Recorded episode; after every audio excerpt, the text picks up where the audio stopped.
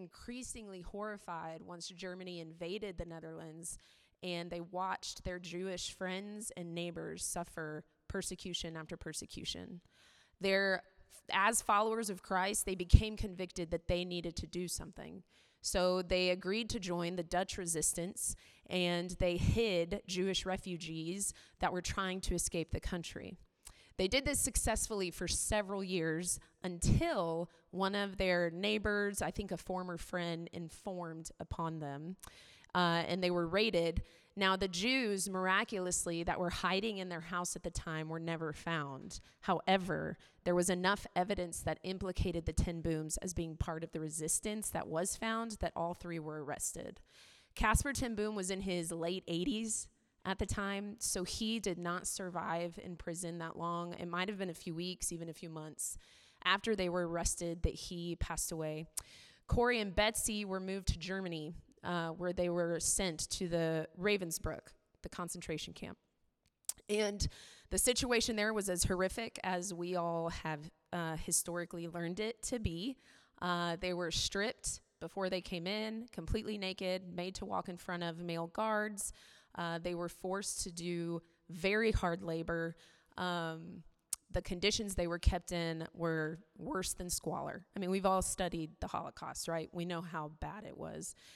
And Betsy and Corrie actually, through a miracle, they were able to smuggle a Bible into the camp. Now, the physical environment was horrific, and Corrie writes about how the emotional and spiritual environment was no better. There was so much darkness, as one could imagine, that would coincide with this level of evil and oppression.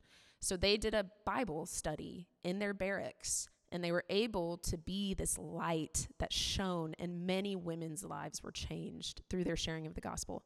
Unfortunately, Betsy was never very healthy uh, and the condition of conditions of the camp were not amenable to someone who suffered with their health. She eventually died. Before she passed away, her and Corrie talked about actually opening up a home after the war so victims of the concentration camp could go there and recover. They could heal. Betsy wanted to have a garden so that they could get out and work with their hands and work out in nature and heal. Corrie was so on board with this. She's like, done. I love it. Let's do it. Here's a dream for us to hope in so we can survive this hellhole. Betsy also had a heart for the German guards. Corrie couldn't get on board with that. Uh, but Betsy understood the scars that would be left on someone's soul after perpetrating such evil. And she would often say, Corrie, just think about how much they need the love of God and forgiveness.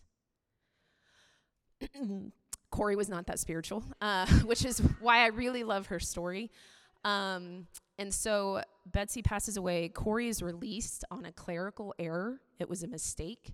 She gets out. Uh, I believe a few weeks later, all the women in her barracks were executed. She goes back home, and there's nothing left for her. Uh, her father and her sister are dead. The business is dead. Um, but she feels the Lord calling her to spread this message of love and forgiveness and to tell her story.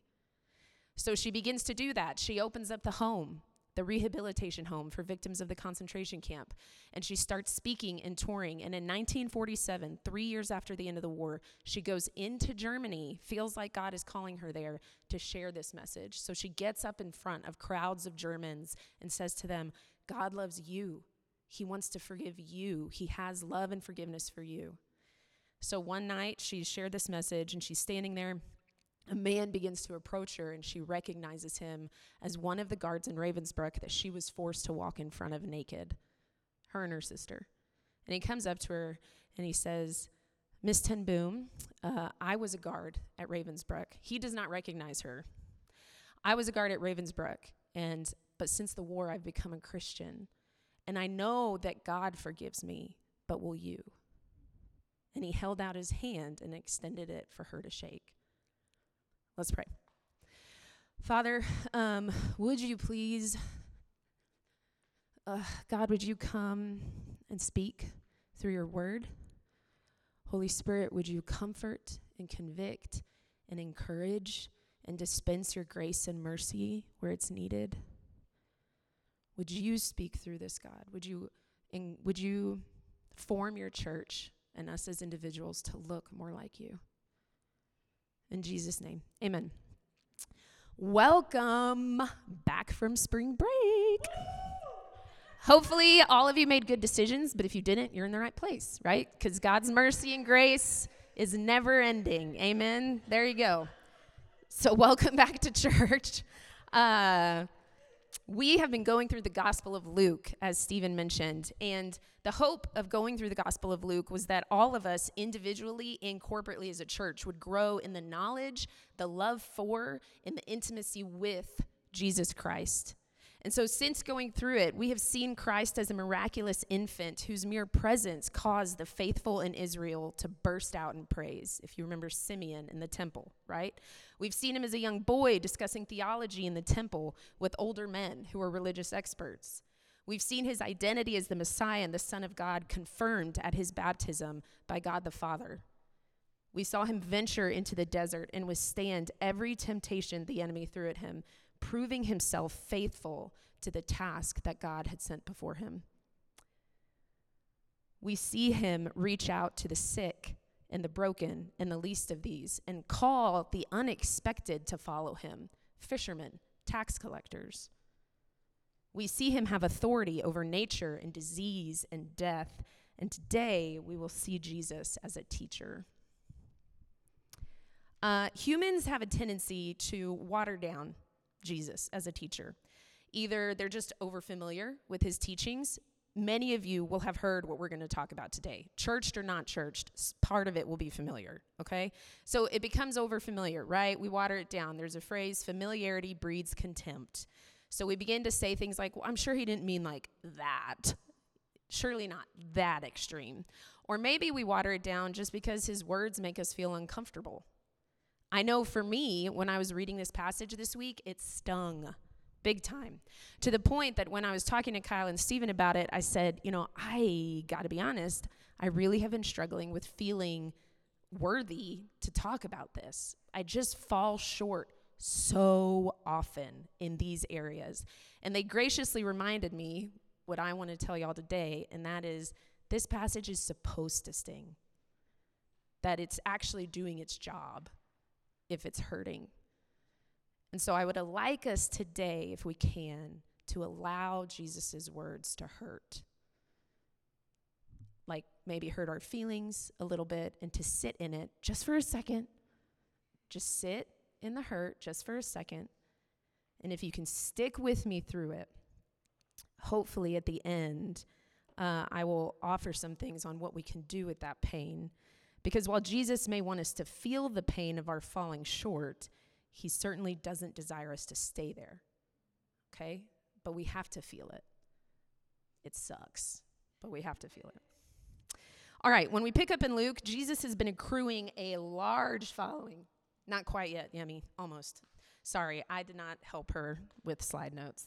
When we pick up in Luke, Jesus has been accruing a large following. Uh, they come for physical healing, for spiritual deliverance, or maybe just because, y'all, this is going to sound cheesy, but Jesus was trending. Like it really was. He was popular. He was a new attraction. Like, man, did y'all hear there's this guy who was a carpenter from Nazareth? Nazareth? Yes. And he heals people. And like demons flee. Like he has the authority to cast demons out. Are you kidding me? No, I'm not kidding you. Let's go take a look. That's why they were going. Uh, regardless of their reasons for being there, some, as they watched and listened, will actually decide to follow Jesus. They will become his disciples. Now, there were significantly more than 12. Okay? That's often what we hear 12 disciples, 12 disciples. Jesus actually had way more than 12. We know a few chapters later in Luke 10, he had at least 72, probably more. There were men and women from all different walks of life that decided to follow Christ as he healed and taught and began his ministry in Judea. Now, he did, Jesus did appoint 12 of those disciples to be apostles. In the Greek, that just means messenger or sent one. In the not too distant future, these 12 men would serve as the leaders of the early church, right? But that story is for another day. At the very beginning of our passage, we just see Jesus appointing these 12 men. That's all I wanted to say about it. And I wanted to emphasize that because when we start going into the scripture, it's clear that Jesus is addressing his disciples. And I did not want you to think that that doesn't include you, because it does. All of us who have decided to follow Jesus are his disciples. And as such, what we talk about today applies to us. Okay. Right. Okay. Jesus is a teacher. I did want to say, uh, was very unpopular. I mean, people were cool with like Jesus healing people and ministering to the sick and the worthy, but as soon as he started to talk, Jesus was very good at making people feel uncomfortable, even homicidal, right? It was really intense. And so today, as now, I want us to think about as we move forward is there a point that I don't like Jesus? Is there a place I don't like Jesus going?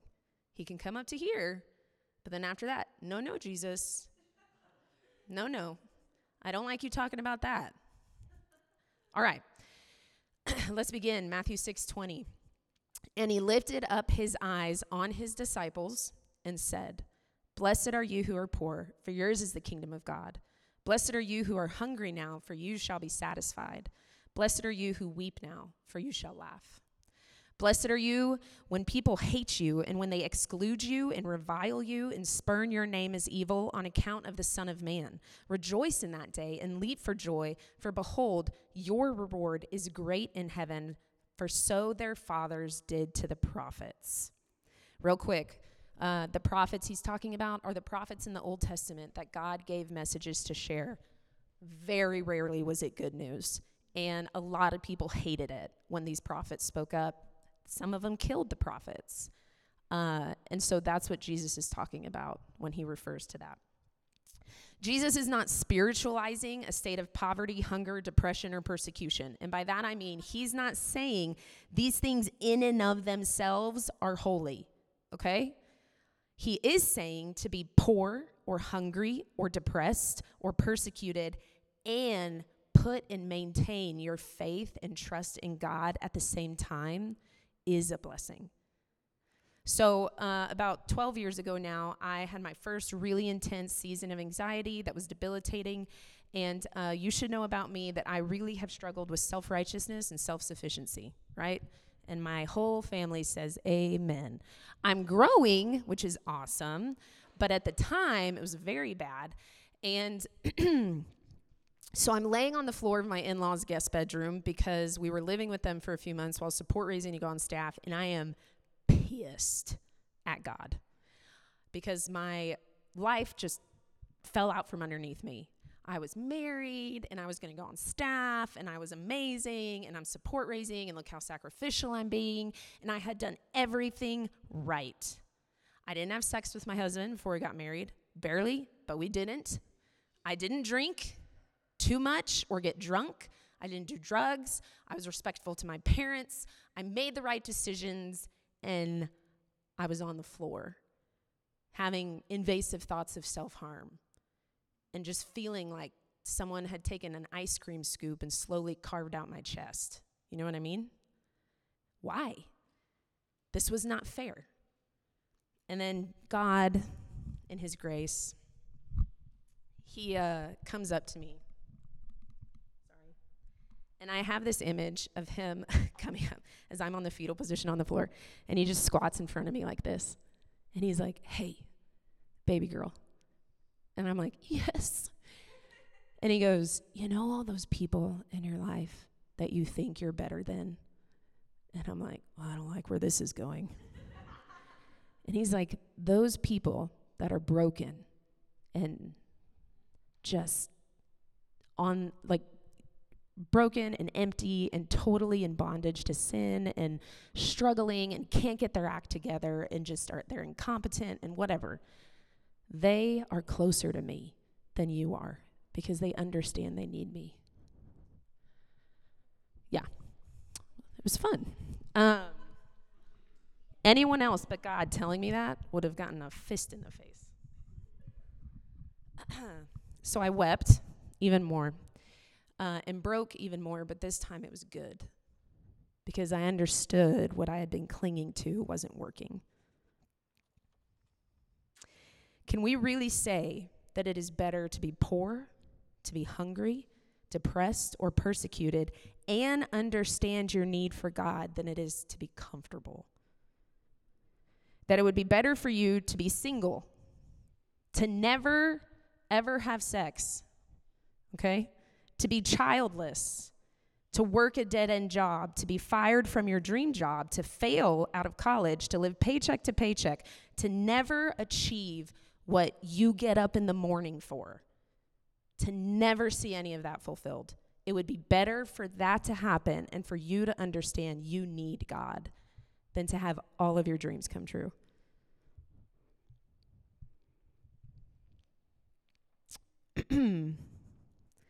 and I just want to say keep this in your back pocket for if and when you hit one of these seasons, okay? We continue to trust God in these seasons because of who He is and what He has promised us.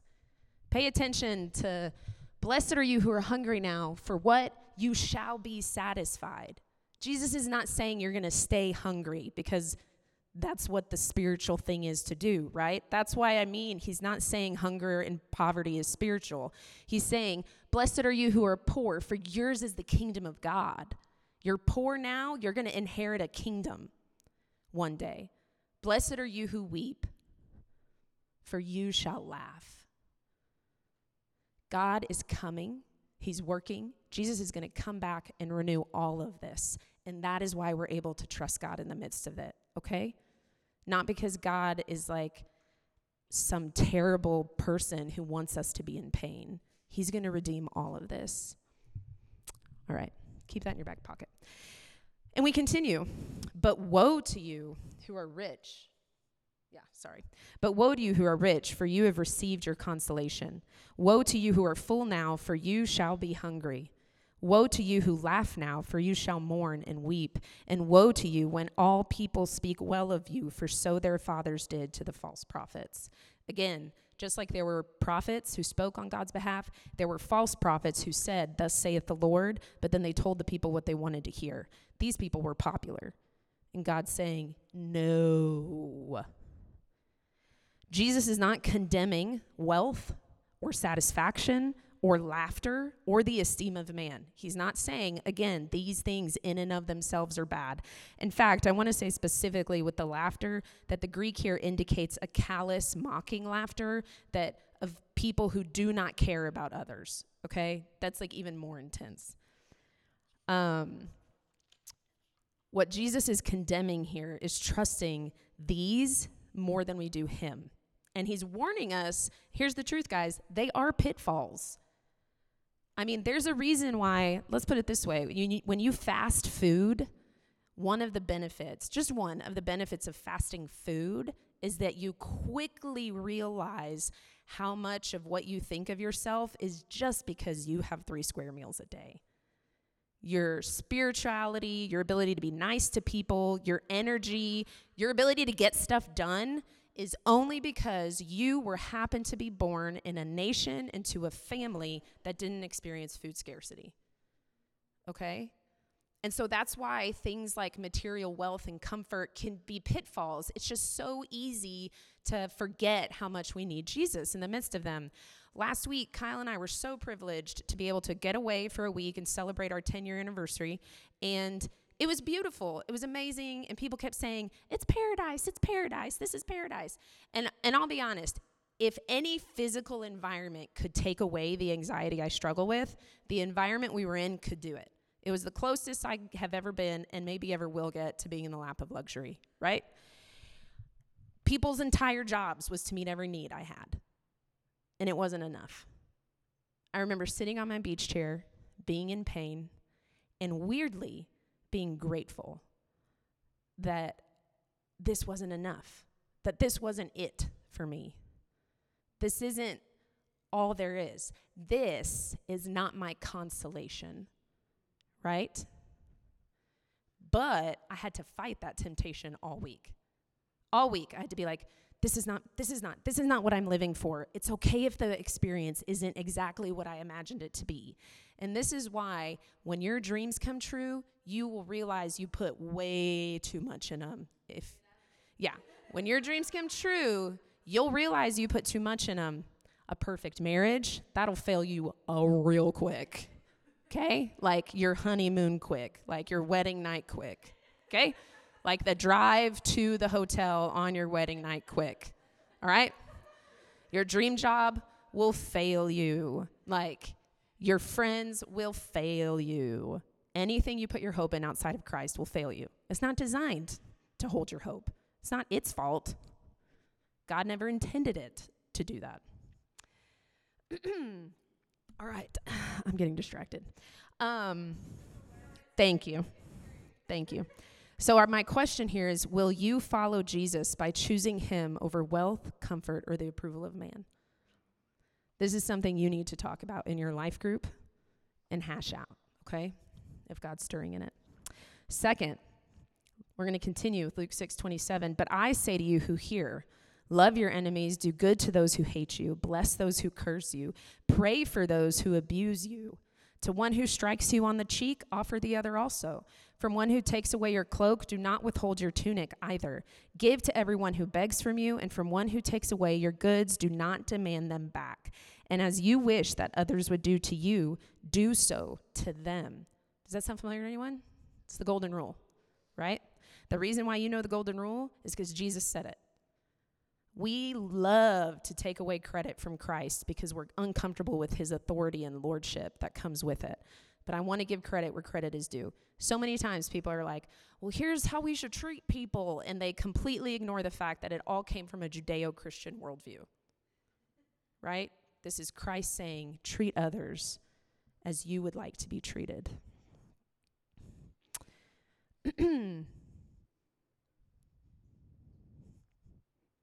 I lost my place. Here we go. If you love those who love you, what benefit is that to you? For even sinners love those who love them. And if you do good to those who do good to you, what benefit is that to you? For even sinners do the same. Uh, Kyle was on campus doing Soularium. I think it was last semester. If you're unfamiliar, Soularium is just a tool we use to like initiate deep conversations with people. It's amazing. You should go out and try it. Uh, it's really awesome. Anyway, and so he had struck up a conversation with this person who was like, Man, we just need to love people. Like, I don't understand why it's so hard. Everyone needs to love everyone. Like, we need to love people from all ethnicities, which he's right. We need to love people of all socioeconomic backgrounds, which he's right. We need to love people of all, like, gender identities, which he's right. Check, check, check. He's all right, right? This is true and good. And so Kyle and, him continued talking, and then those who struggle with pedophilia came up. And Kyle's like, What about this? And the guy goes, They should all be tied up and killed.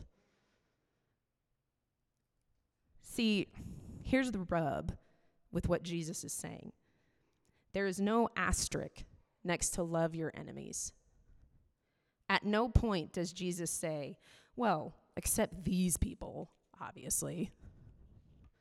The world wants us to take what Jesus said and fit it around its values. So the world's like, well, you shouldn't hate people except for people who do things that we've all determined are wrong or people who tell you that what you're doing is wrong. Those are the people it's okay to hate. Outside of Jesus, you get to decide who is worthy of love and who isn't. And you are not a good guide. Heaven help me, like literally, heaven help me if I am the one that gets to decide if someone in my life is worthy of love or not. I wouldn't be married today, first of all. And I probably would have really terrible relationships with my children.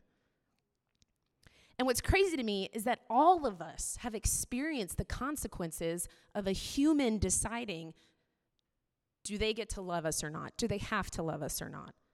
All of us have experienced that. And we know it's terrible.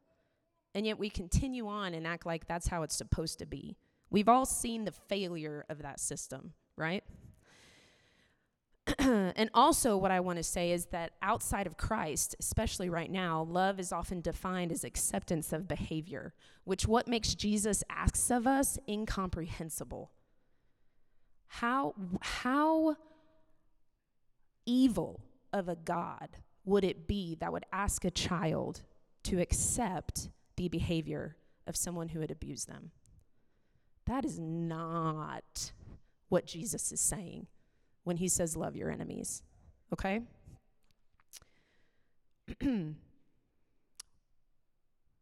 We're not saying that behavior is okay.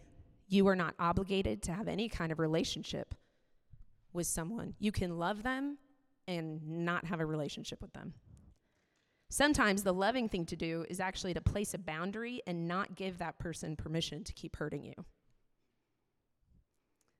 For them to experience the consequences of their behavior.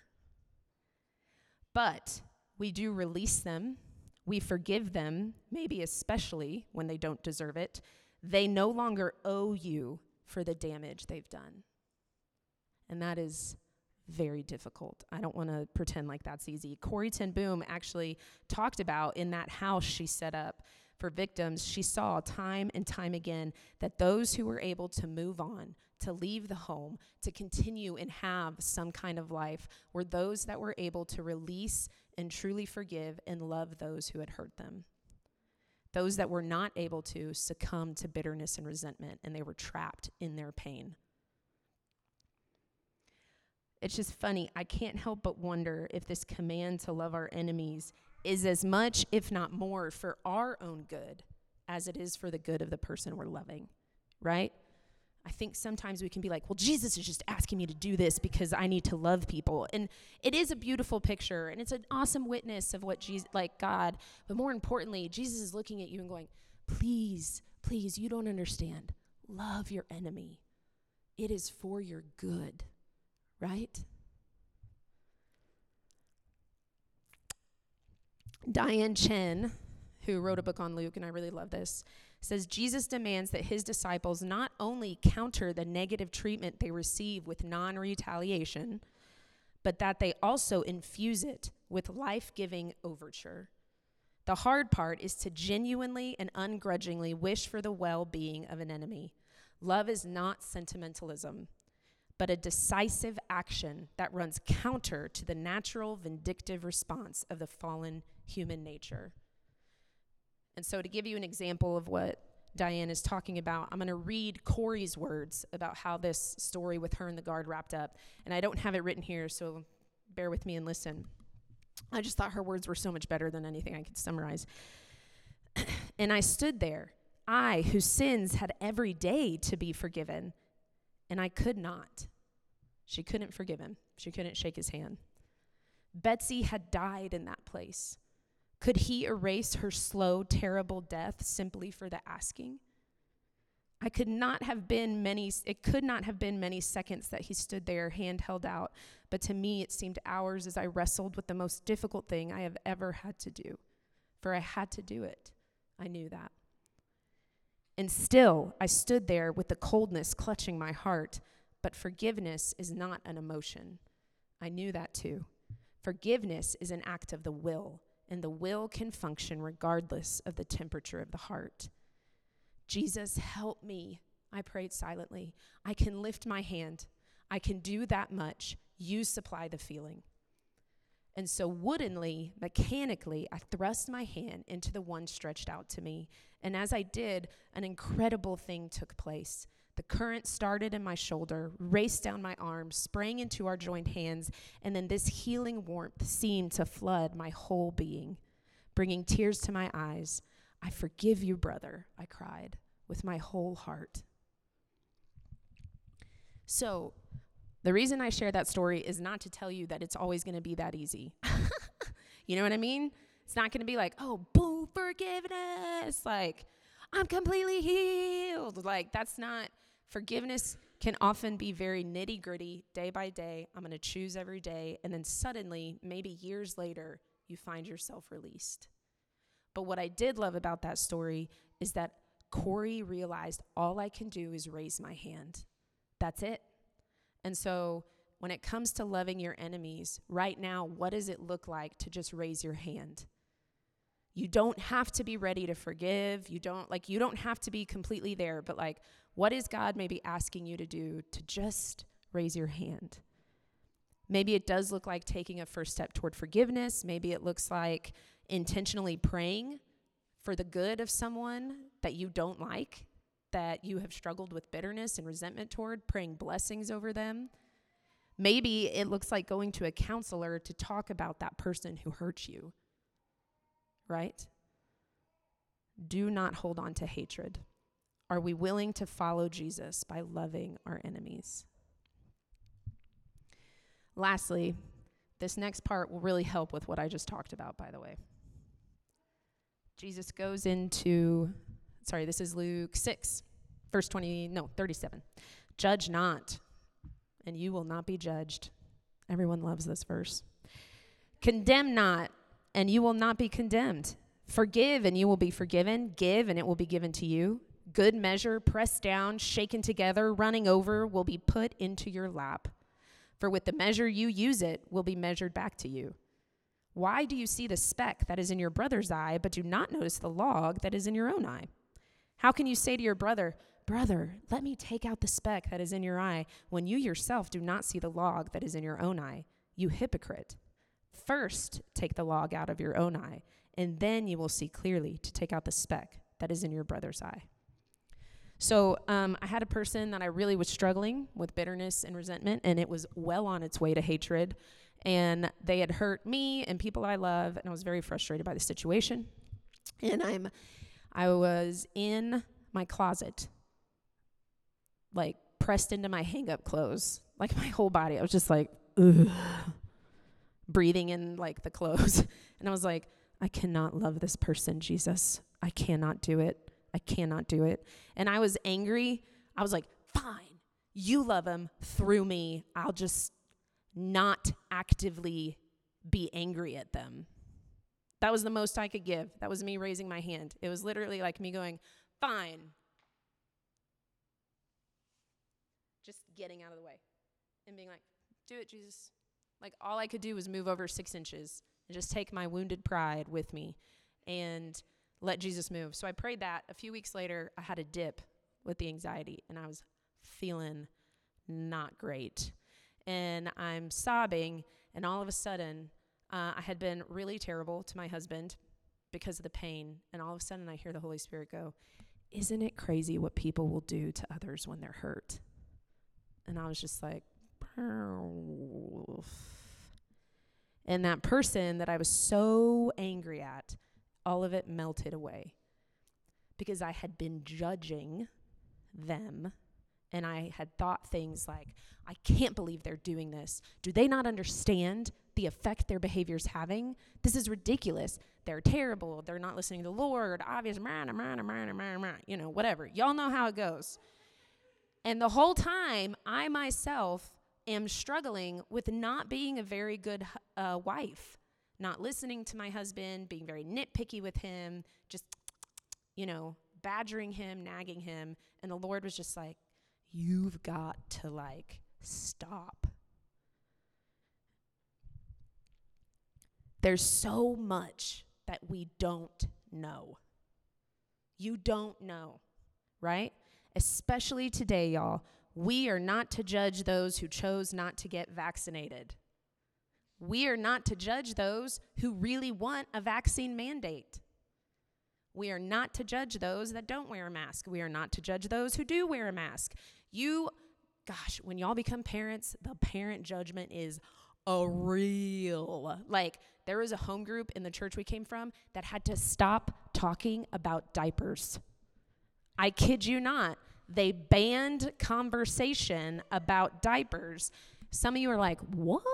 Because there's this thing called cloth diapering where you use like cl- reusable diapers, you know, and you can wash them, and it's like good for the environment and it saves a lot of money. And then other people like me use those diapers that are wind up in dumpsters and like just with no shame are like, I'm gonna throw away this diaper every single time. And those two point of views clashed to the point that it was causing disunity in the home group. So I don't know where it is for y'all right now. It's probably not reusable diapers. Probably. But what is it that you think in your mind there's no way that person can be right? There's no way. There is so much we don't know, right? And so, what I want to say this um, Jesus is not saying, however, Jesus is not saying that we never tell anyone when they're wrong. Notice at the end, he says, first get the log out of your eye, then point out the speck. Okay? What he is saying is that we approach them with compassion and humility, and if it's your place. Is it true? Is it kind? Is it necessary? I talk about my nine year old all the time. Zeke, is this true? Yes. Is it kind? Maybe. Is it necessary? No. Usually not. So we approach them with compassion and humility. And the reason why we're able to do this, guys, I want you to listen, is that Jesus, oh, wait, yeah. He did not, when uh, the sinful woman was brought before him and those men were like, We caught her in adultery. What should we do? The law indicated that she should be stoned. Um, they were basically setting up a trap for him. I don't have time to get into it. And so, what does he do? He says, He who knew, knows no sin, throw the first stone. And no one did. He basically turned it and was like, Oh, are any of you fit to judge this woman? Real quick, just checking. No? Okay, leave. Did he say, All right, get up, everything's fine, you've made great decisions with your life? No. He said, Get up, woman, where are your accusers? They're not here. Go and sin no more. Okay? So once you've done the hard work of removing the logs of your own eye, then we can come alongside our brothers and sisters in Christ and graciously and compassionately and humbly be like, hey, man, I love you. I just, this behavior I've seen, like, are you okay? I just want to check in. You seem angry. Do you need to talk to someone? I'm worried about you. There's ways to do it, all right? Work it out in community because this is not what that teaching's this is not what this teaching's about. Um, finally, Jesus will be a better judge than you ever could be.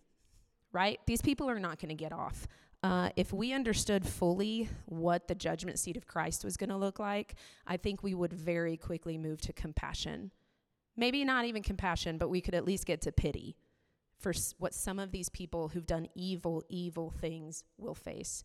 On earth, Jesus says, hey, if you cause a child to stumble, it would be better for you to commit suicide. Tie a millstone, really heavy, circular stone, around your neck and go jump off that cliff. It'd literally be better for you to do that than cause this child to stumble. That was while he was on earth, right? Imagine him sitting on the judgment seat of Christ. They're going to face that wrath. I could do nothing compared to what Christ is going to expect them to answer for. In 2 Timothy, Paul says, I charge you in the presence of God and of Christ Jesus, who is to judge the living and the dead. God has given Jesus the role of judge. He is the only person who is worth, who can rightly and correctly judge all of us. And He will. And when you are having trouble not judging someone or not letting go of something, if someone has validly hurt you, remember that they will have to face Christ. Will you follow Jesus by choosing compassion over judgment? In conclusion, how do we do this? I'm not going to get into the rest of the passage because we don't have time. Uh, but at the very end, uh, Jesus says, Why do you call me Lord, Lord, and not do what I tell you? Everyone who comes to me and hears my words and does them, I will show you what he is like.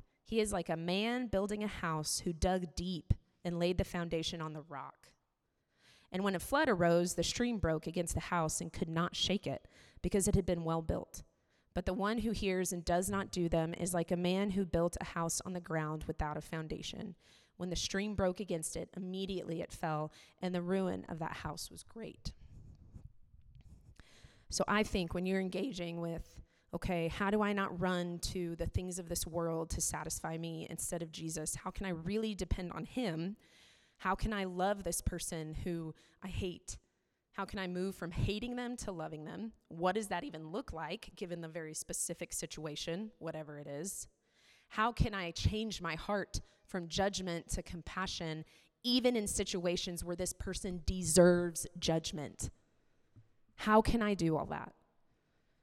Today, I just want to offer the solution of building your house upon the rock, not the sand. If you have decided to follow Christ, right? He is your foundation. And when the storm of hatred or materialism or your world falls out from underneath you and e- you realize everything you built isn't enough or someone hurts you in a way that rocks your world and you have nothing like you lose your community, you lose everything, what do you hold on to in that point? If you've built your foundation upon the rock, you will be okay. It might be a process, but you will be okay. And so if you haven't done that, like if you haven't surrendered your life to Christ, I just want you to just think about it. Ask yourself what the world has to offer, how it works, how it operates. Will that really, will I really be able to make it through life with that? Christ is a solid foundation.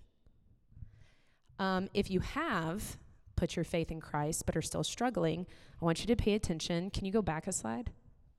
To the very beginning, why do you call me Lord, Lord, and not do what I tell you? So I, I want to offer graciously that you maybe need to do what Jesus is telling you to do and not the way you want to do it. Like to borrow from the analogy, sometimes we build our house upon the rock, but then we add a whole bunch of sand on top of the rock. And then a storm hits, and praise God, we get down to the rock and realize we're okay, but we had a real hard time going down. Our whole house is destroyed because we realize we've been not doing what Jesus asked us to do. So, build your house upon the rock, not the sand.